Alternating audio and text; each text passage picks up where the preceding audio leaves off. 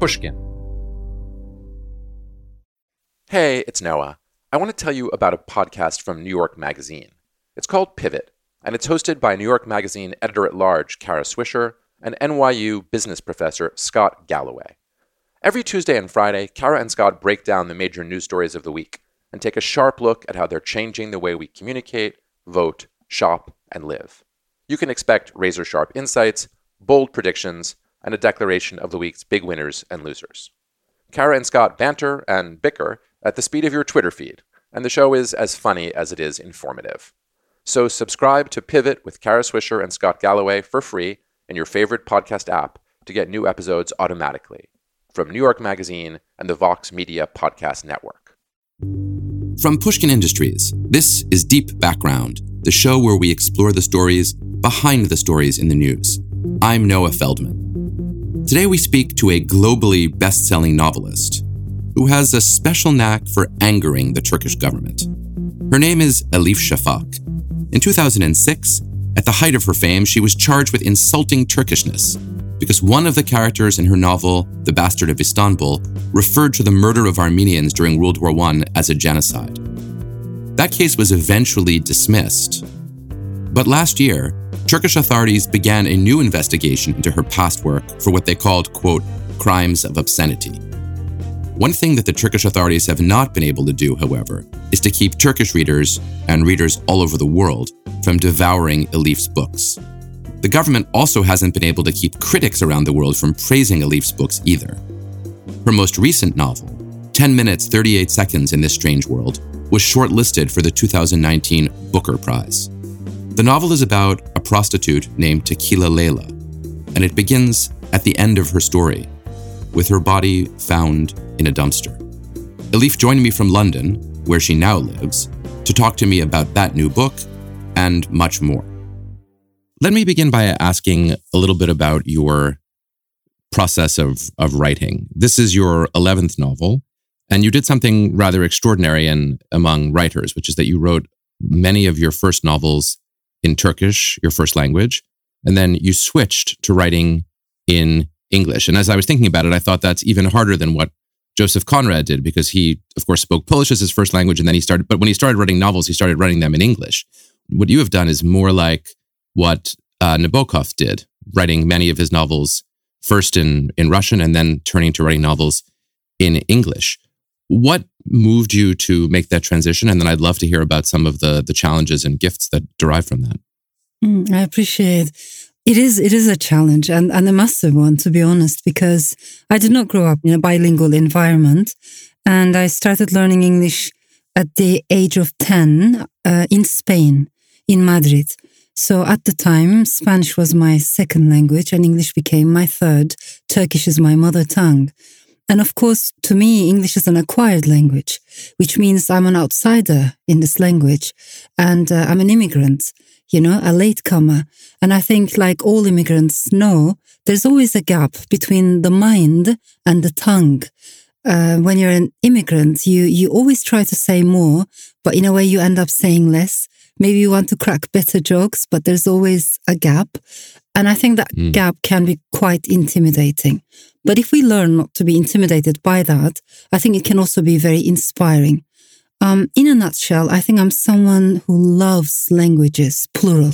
I love letters. To me, it's almost magical. The very fact that with a very limited number of letters, we can create endless meanings. I love that. I adore that. Um, I wrote my earlier novels all in Turkish first. And then about 15 years ago now, I switched to writing in English first. And at the time in Turkey, there was a big backlash. Um, people criticized me a lot, especially nationalists, saying she now cannot be a Turkish author because, you know, they accused me of practically abandoning my mother tongue. And I think that's one mm. of the hmm. many problems with nationalism. It's always an either or thing for them. Whereas I believe you can, if you can dream in more than one language, you can write fiction in more than one language. So all I can say over the years is that I found the possibility of writing in another, in another language freeing. To me, it's freedom. Um, and I needed that. Writing in Turkish can be quite heavy, and I needed a bit of cognitive distance. Writing in English gave me that sense of freedom. overall, if my writing has melancholy, sadness, longing, and sorrow, I find these things much easier to express in Turkish. But when it comes to humor and irony and maybe satire, I find these things much easier in English. Well, this new novel has both. It has melancholy and it has longing, and it has mm-hmm. humor and satire. And it strikes me that it must have been particularly challenging to write a novel, all of the action of which takes place in Turkey, in Turkish, mm-hmm. in the English language. In other words, there must have been some degree of internal thought of translation on your part as you imagined what your characters might have said, since you know the characters mm-hmm. presumably in your imagination were saying these words originally in Turkish.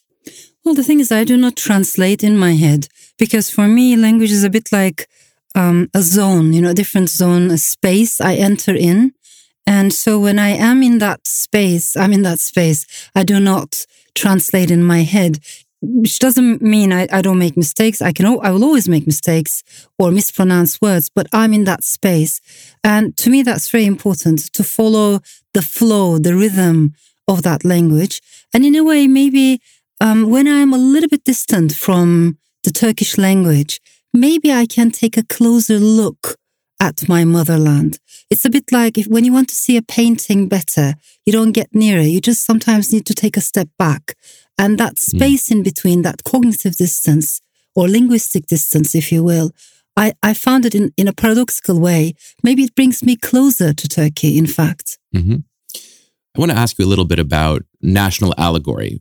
There are moments reading the novel when I thought of, you know, the the the protagonist's father's gradual move towards greater religious observance and the components of hypocrisy that that the novel draws attention to in that in that process where I wondered if those could be read as engaged with or in criticism of changes and developments that have taken place in Turkey in, in recent decades. I think that's correct because what we've seen in Turkey is um, a slide backwards, first a gradual one, and then uh, speeding up. I think with a bewildering speed, we've seen a decline. By that, I mean, as we've lost democracy, We've also seen a rise in nationalism, religiosity, uh, definitely fundamentalism of all kinds, um, authoritarianism, certainly. But when these things happen, I think women need to be more worried because alongside we've seen an increase in patriarchy, we've seen an increase in sexism, and also we've seen an increase in homophobia and transphobia. In my opinion, this is not a coincidence because wherever we see an increase in ultranationalism, any kind of extremist narrative will always go hand in hand with some kind of misogyny and intolerance towards particularly minorities. What happens in countries where democracy is shattered to pieces is diversity also is um, never appreciated. You know, a, I come from a country where diversity has never been appreciated properly, but we've completely lost our respect towards diversity. As a result, the public space becomes more and more intolerant. And then it becomes very difficult to be different. If you are different, for whatever reason, this could be the color of your skin, how you look, it could be your sexual identity, it could be your political views. For whatever reason, if you are deemed to be um, different in the eyes of the society, then your life is going to be very difficult. So I think it became more and more difficult to be the other in a country like Turkey that has been going backwards very fast. You talk a great deal about education in the first part of the novel because the protagonist, Tequila Leila, when she's a young girl, does go to school, does learn to read, unlike her, her actual mother.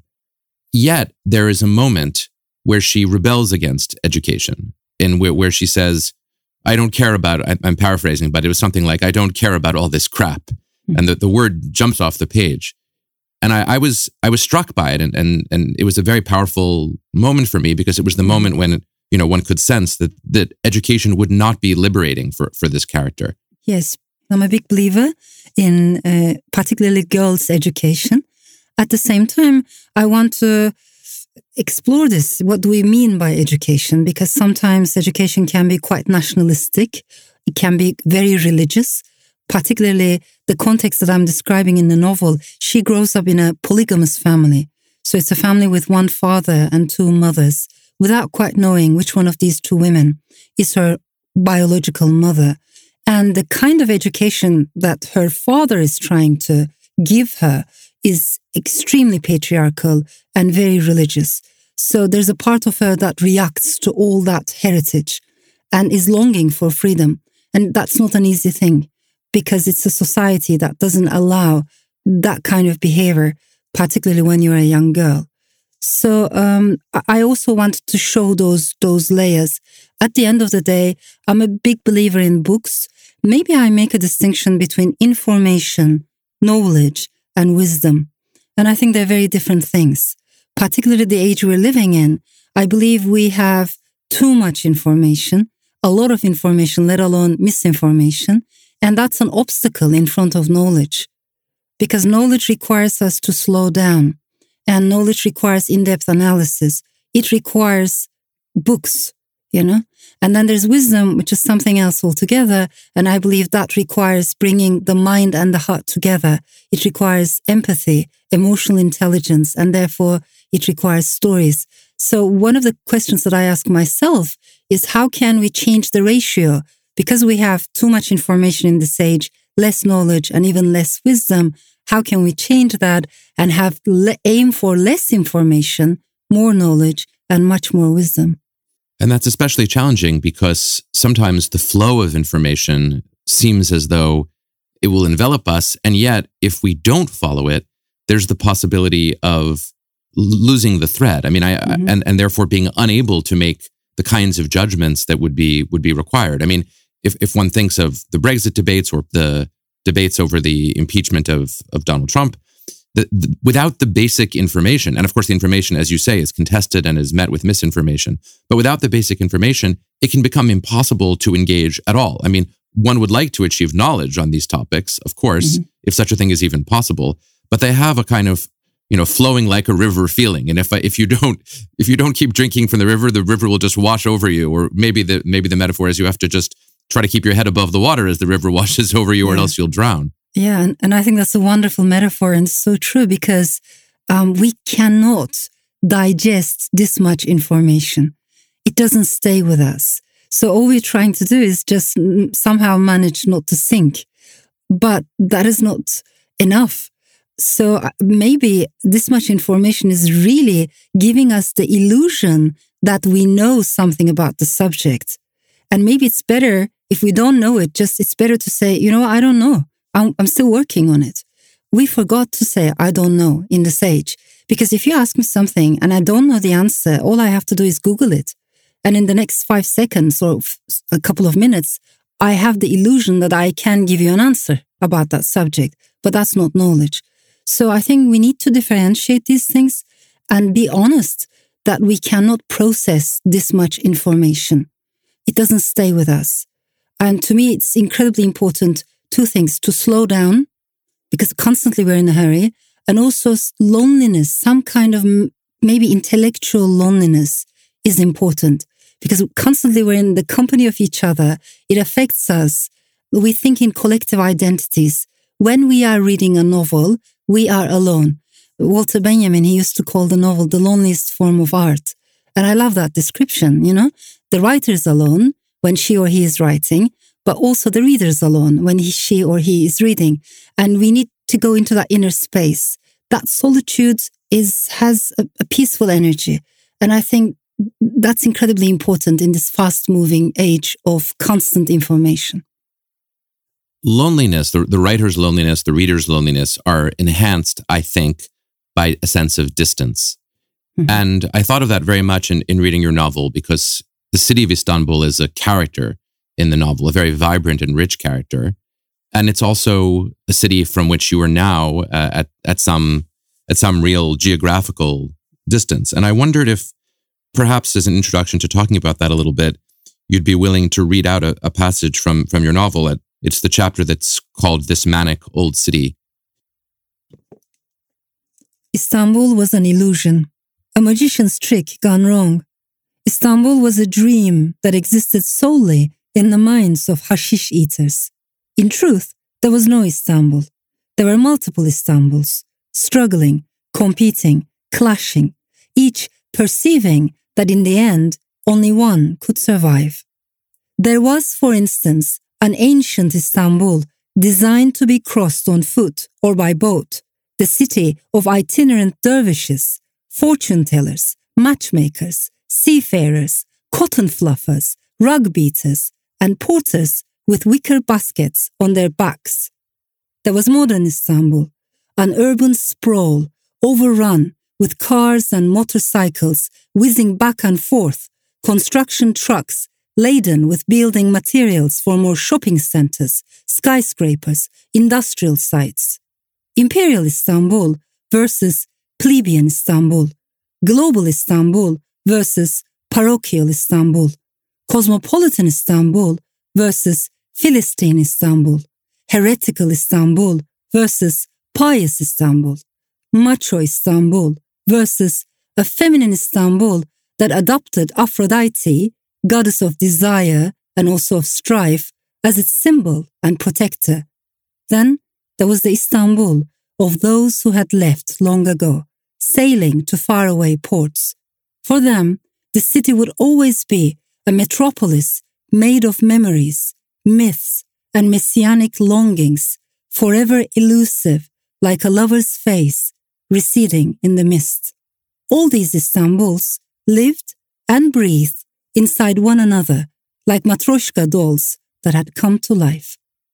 Extraordinary. That image of the city elusive like a lover's face receding in the mist calls to my mind medieval Ottoman and Persian poetry, mm-hmm, in which the mm-hmm. lover is always yeah. just about present and then evanesces and disappears into the yeah. distance. Yeah, exactly. Always elusive, indeed.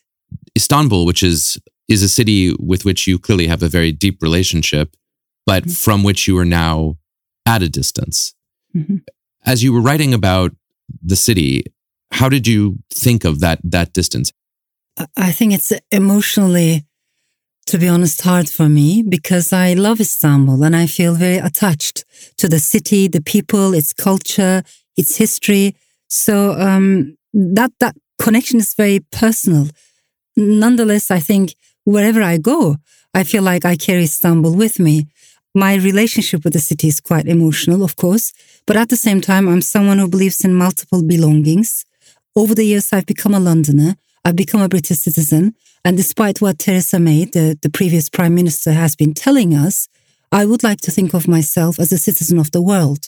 Because she said, if you're a citizen of the world, it means you're a citizen of nowhere. I think she was wrong.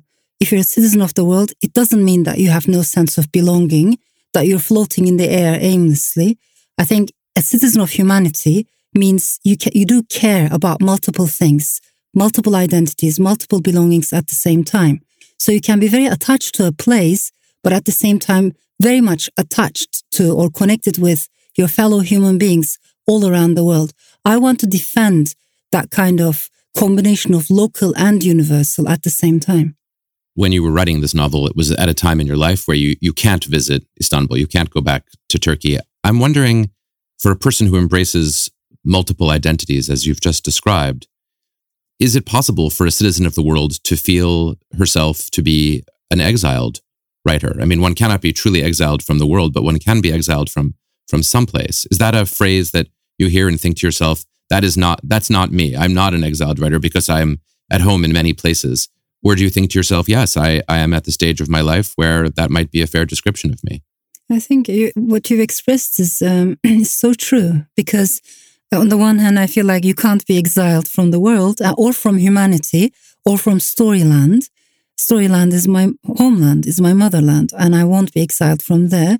But at the same time, of course, there's an emotional pain, and I have to be honest about that, that accompanies me because I do know that um, I'm not able to go at the moment. So, yes, exile is a word that I take seriously and I do think about uh, a lot, to be honest.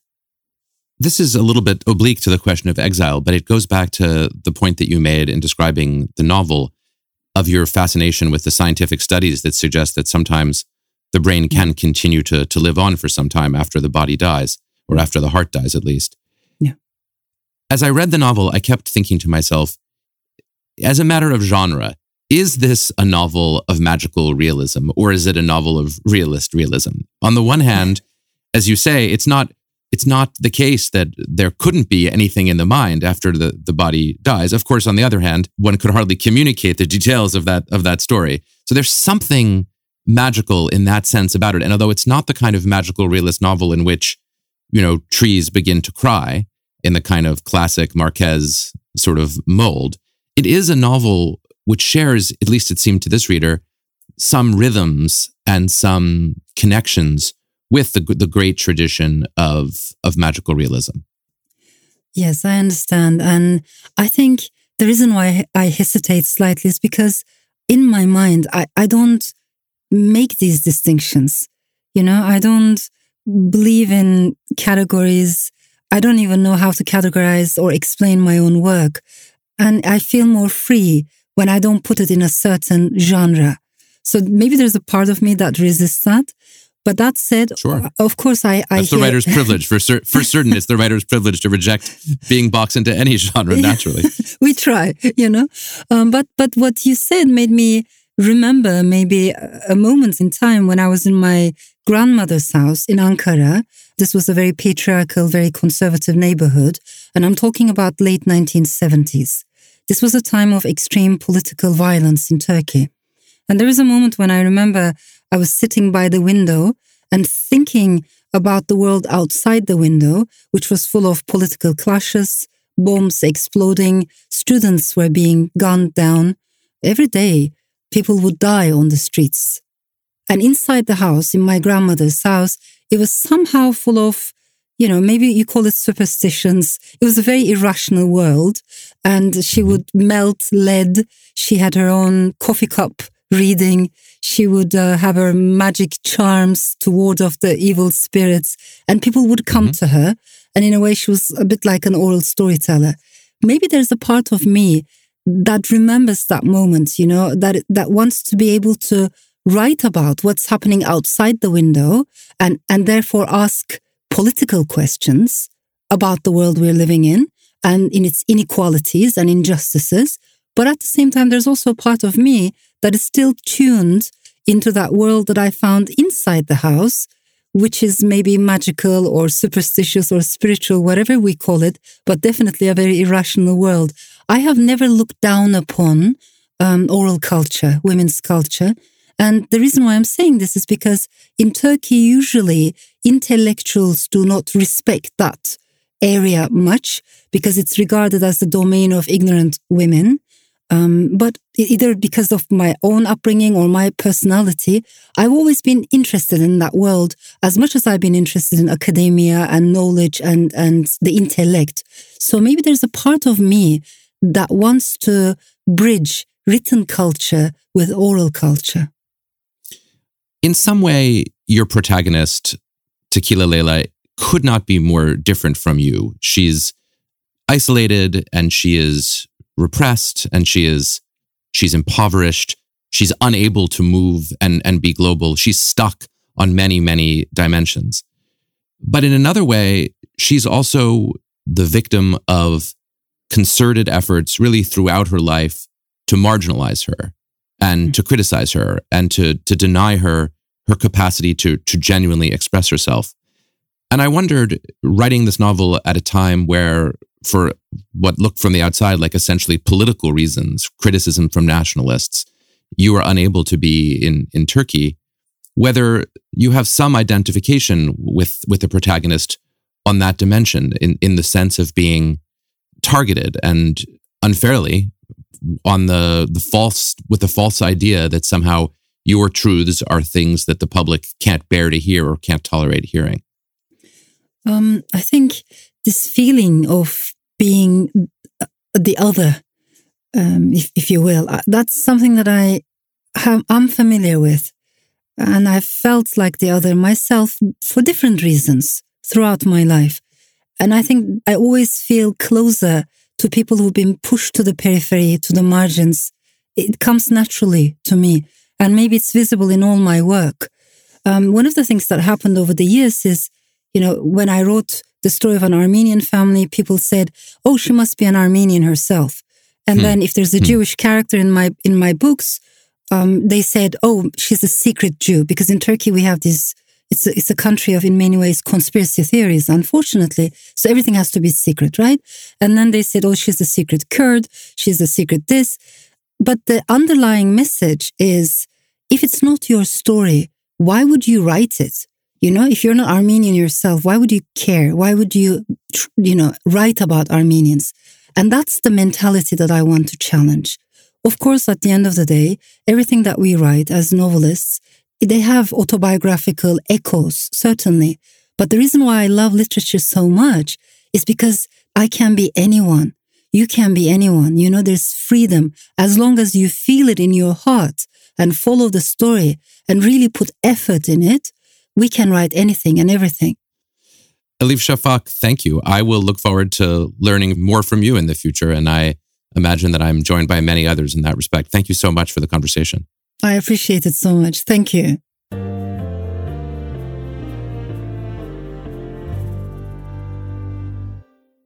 The name of Elif Shafak's latest novel is 10 Minutes, 38 Seconds in This Strange World. We'll be back with this week's playback in just a moment. Deep Background is supported by Audible with an unbeatable selection of audiobooks on history, science, psychology, and more. I use Audible constantly, especially on my bike. I love it.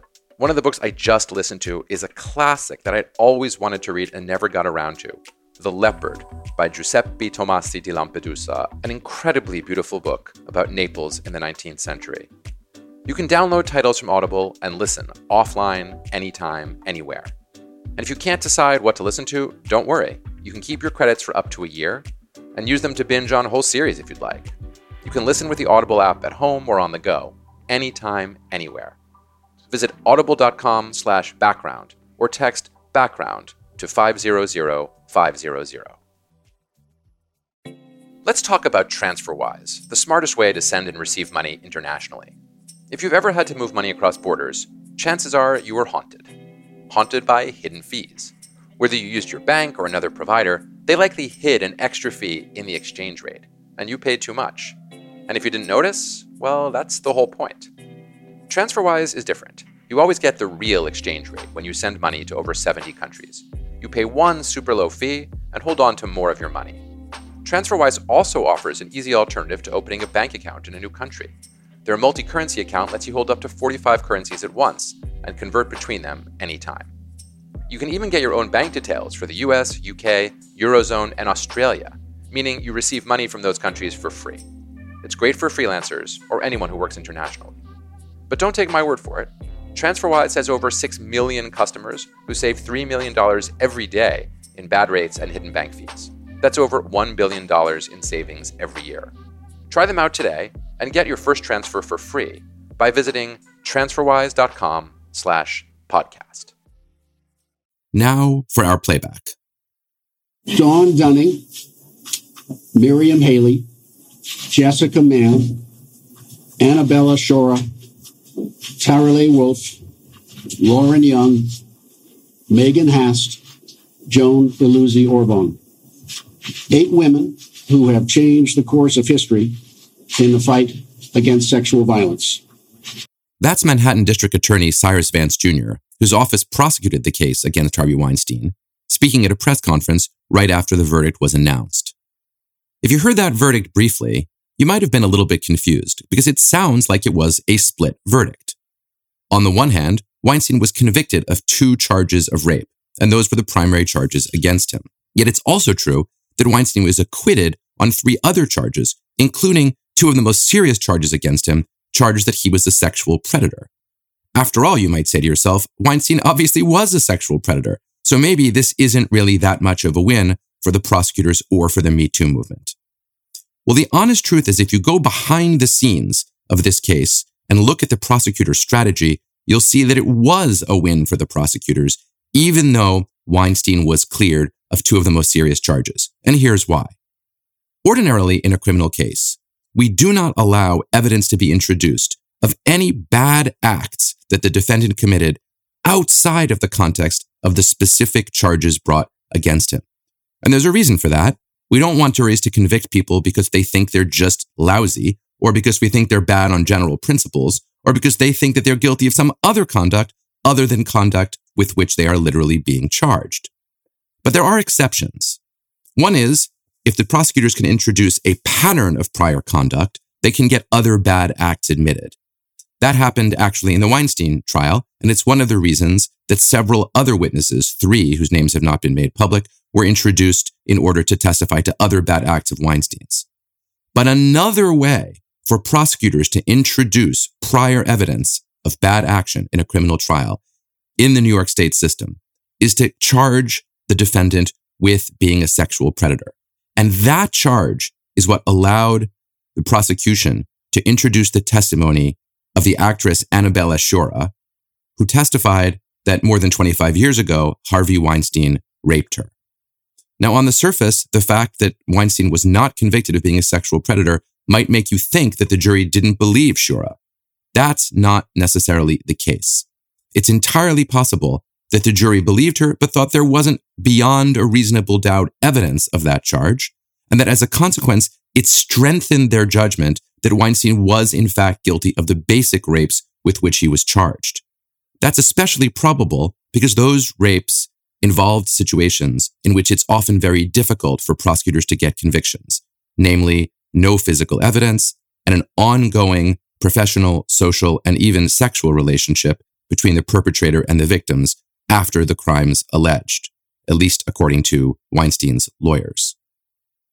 Furthermore, to the extent the jury may actually have been engaged in an internal compromise, the fact that there were more serious charges that it could choose not to find Weinstein guilty of may have actually driven the jury in the direction of finding Weinstein guilty on the underlying charges of rape.